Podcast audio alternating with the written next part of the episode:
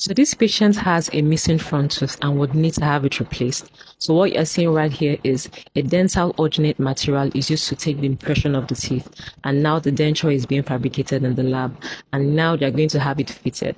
So if you can't afford to have a dental bridge or an implant, you may have to go for a denture. You see how it fits so lovely and so